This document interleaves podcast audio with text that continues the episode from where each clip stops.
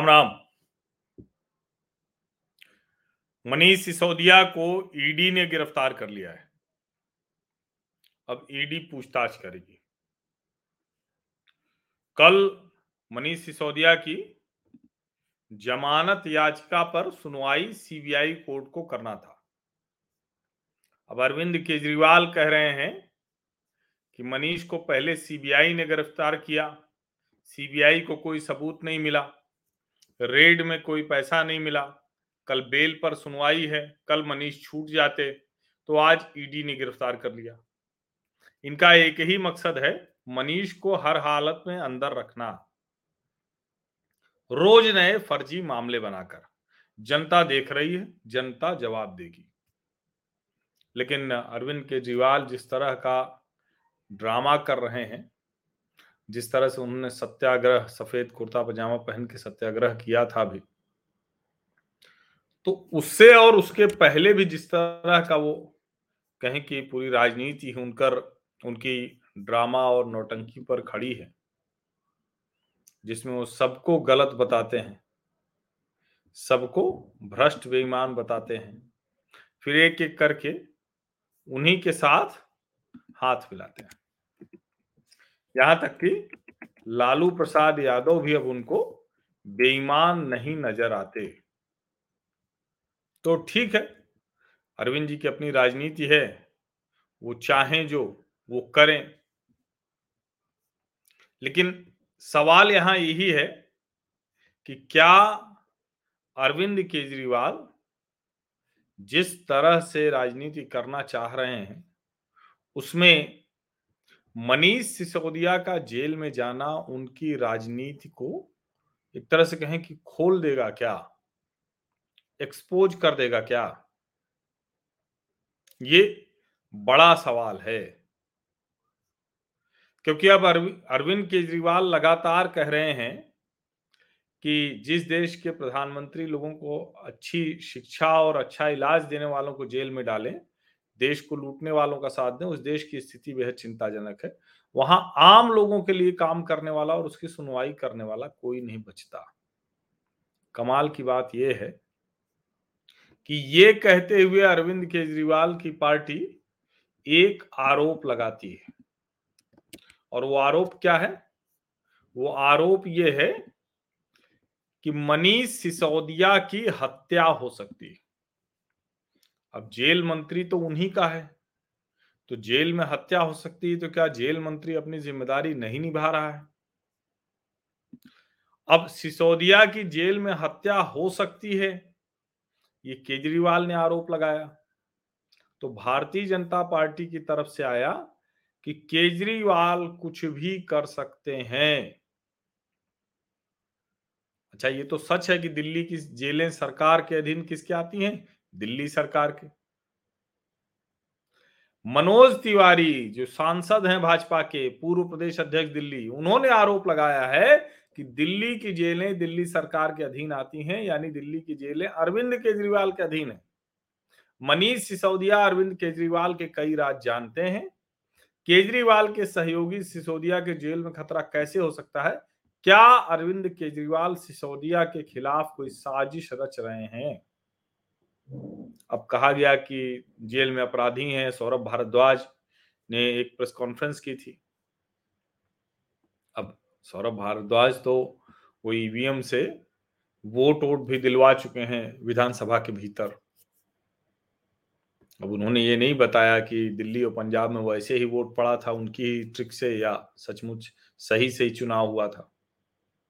उन्होंने कहा कि सिसोदिया को तिहाड़ के जेल नंबर एक में रखा गया है। वहाँ हिंसक और खतरनाक अपराधियों में रखा जाता है। वहाँ के अपराधी एक इशारे इशारे पर किसी की भी हत्या कर सकते हैं। अब उसी पर मनोज तिवारी कह रहे हैं कि भाई, केजरीवाल कहीं ये साजिश नहीं रच रहे हैं। ज़ाहिर है, केजरीवाल साजिश रच रहे हैं। ये जब वो आरोप लगा रहे हैं तो वो ये भी कह रहे हैं मनोज तिवारी कि उनके वो कई राज जानते हैं। अच्छा ये तो सच है। कि अरविंद केजरीवाल कहते थे, जब पार्टी बनी थी, हालाँकि वो बहुत कुछ कहते थे, नीली वैगनार, सबको याद आ जाती है सुरक्षा नहीं लेंगे, बंगला नहीं लेंगे, राजनीति कैसे नहीं करेंगे, बच्चों की कसम खाना, बहुत कुछ है। लेकिन उन्होंने कहा था कि अगर भ्रष्टाचार का मामला किसी के खिलाफ आया तो पहले हम उसको निकालेंगे, जाँच करेंगे।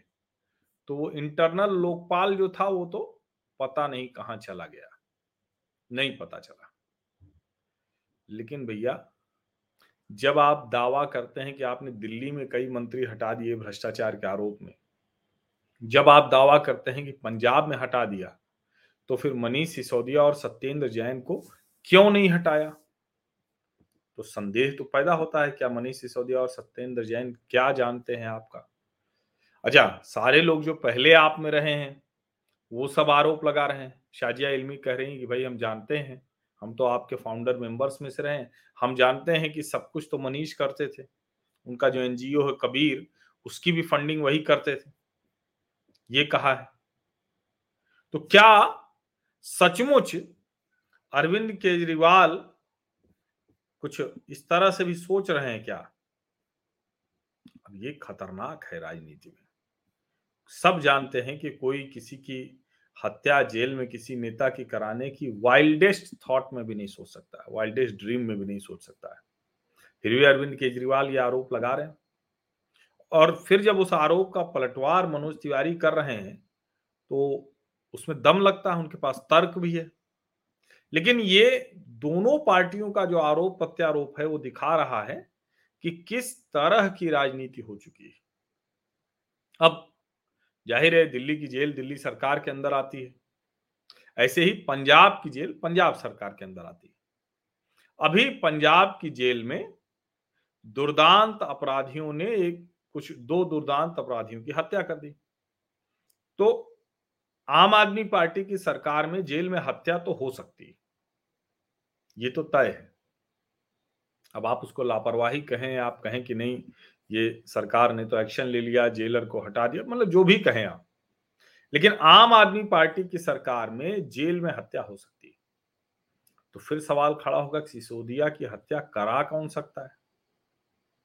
और फिर मनोज तिवारी के आरोप आ जाते हैं। फिर अरविंद केजरीवाल का वो बयान आता है जिसमें वो ये सब कहते हैं। अब ज़ाहिर है, देश की जनता, जो अरविंद जी कह रहे हैं कि देश की जनता सब जानती है, जनता जवाब देगी।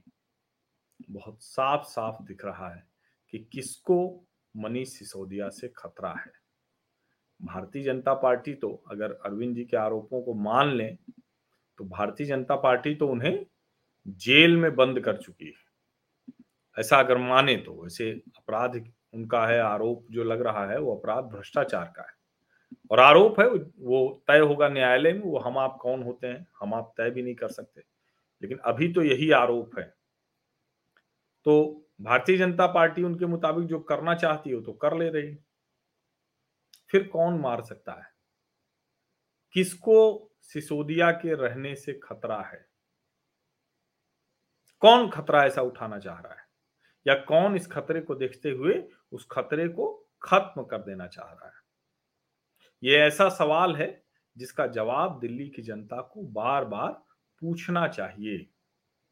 इसका जवाब खोजने की कोशिश करनी चाहिए।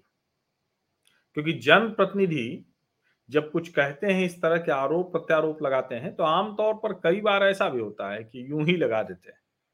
लेकिन कई बार ये भी होता है कि उसके पीछे बहुत बड़ी रणनीति होती है। तो कहीं सिसोदिया की हत्या हो सकती है, इस आरोप प्रत्यारोप के पीछे भी कोई बड़ी रणनीति तो नहीं है। क्या सचमुच मनीष सिसोदिया की जान को खतरा है? और अगर मनीष सिसोदिया की जान को खतरा है तो जो अरविंद केजरीवाल आरोप लगा रहे हैं, उनकी पार्टी आरोप लगा रही है कि अपराधी कर सकते हैं, या जो मनोज तिवारी आरोप लगा रहे हैं कि केजरीवाल की वो राज जानते हैं, इसलिए केजरीवाल कुछ भी कर सकते हैं। इस पर लोगों को ध्यान देना चाहिए, नज़र रखना चाहिए। फ़िलहाल तो मनीष सिसोदिया ईडी ने उनको अरेस्ट कर लिया है तो ज़ाहिर है, अब ईडी उनको कल अगर सीबीआई से बेल मिलेगी तो उसके बाद ईडी का मामला आगे चलेगा। और आप लाख कहें, लेकिन मामला तो आसान है नहीं, क्योंकि इतने समय से जाँच चल रही थी, उसके बाद ये गिरफ्तारी हुई है। ऐसा नहीं है कि कोई मामला तुरंत बनाया और तुरंत गिरफ्तारी कर दी। इसीलिए जैसा दिख रहा है, प्रथम दृष्टिया, कि इसमें आसान नहीं होगा, मनीष सिसोदिया के लिए जेल से निकलना फ़िलहाल। बाकी तो न्यायालय तय करेगा, न्यायालय के सामने जो तथ्य ईडी और सीबीआई रखेंगे, वो तय करेंगे। और आपको मैं बता दूँ ईडी का भले ही कन्विक्शन रेट एक परसेंट है, लेकिन सीबीआई का कन्विक्शन रेट सेवेंटी परसेंट है। ये मैं पहले भी बता चुका हूँ, फिर से आपको ध्यान में जाए एनआईए 93 परसेंट है सीबीआई 68 परसेंट है, यानी लगभग 70 परसेंट है। बहुत बहुत धन्यवाद।